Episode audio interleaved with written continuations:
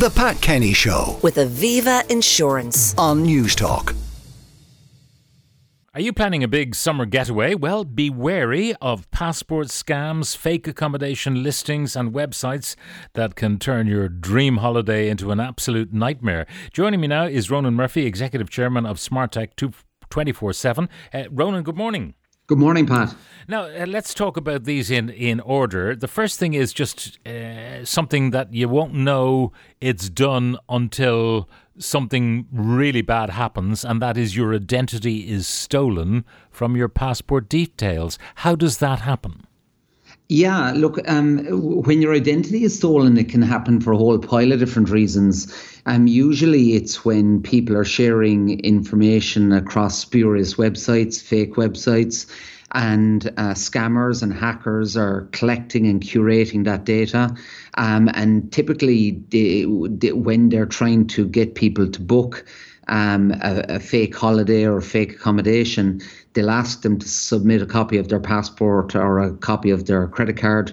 And then obviously, uh, you go down a rabbit hole then in terms of the consequences of doing that. Yeah. Now, what can they do with your passport details? They have your full name, the date in, uh, upon which the uh, passport was renewed, uh, and when it expires, and so on.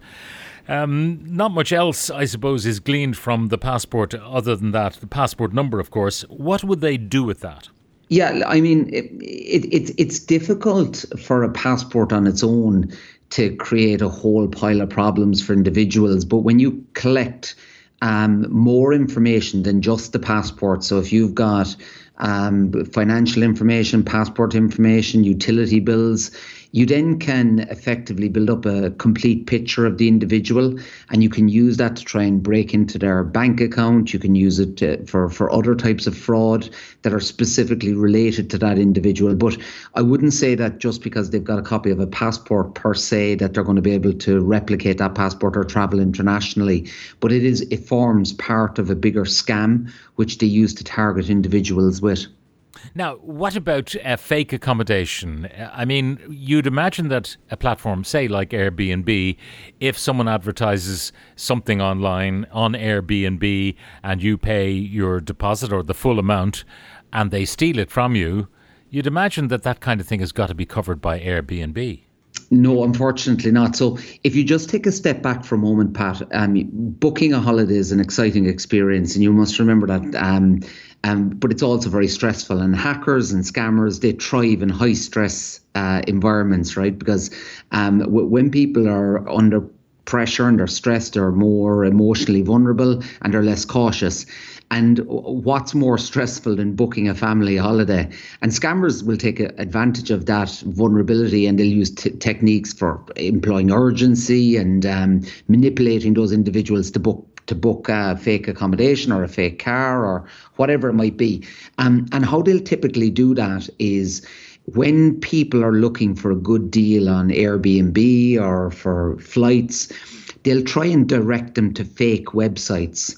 So the moment you move out of booking.com or Airbnb or uh, any of these established websites, you're now gone down that rabbit hole of the scammers and you're outside of the safety net that you okay. would envisage you have with Airbnb. Yeah. So that they would, if you find them on Airbnb or some similar website, um, they will try to divert you off that site onto their own site, and that's where they rob your money. Correct. They, they'll bring you to a less reputable website where they will try and scam you.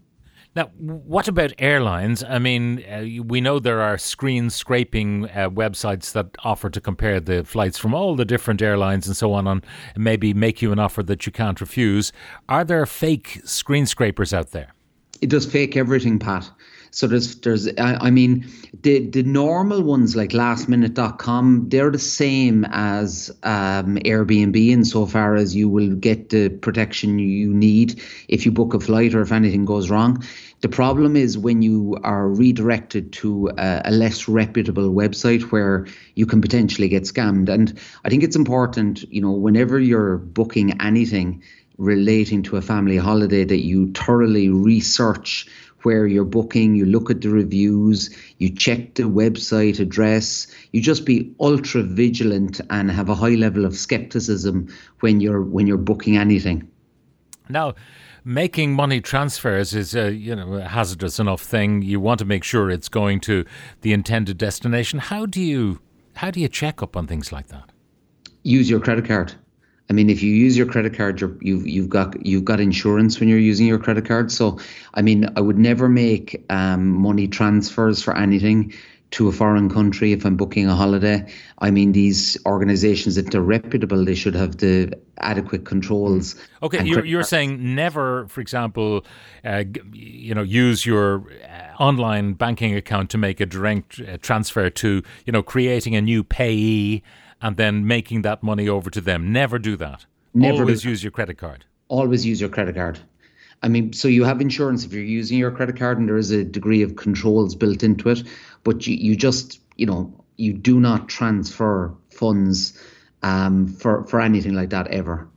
Now, uh, what about social media? You know, getting communications, uh, trying to extort money from you for various things, um, retrieving your luggage, for example. Although how they know your luggage is missing, I can't really understand again, again, you know, you just have to have a heightened sense of awareness. You have to be very skeptical.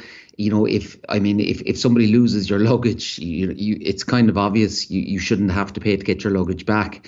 But you know, people just have to be super, super careful. A lot of those scams, you know, which you're describing are quite basic. And if you think think it through, I know it's difficult when when you're under times of high stress.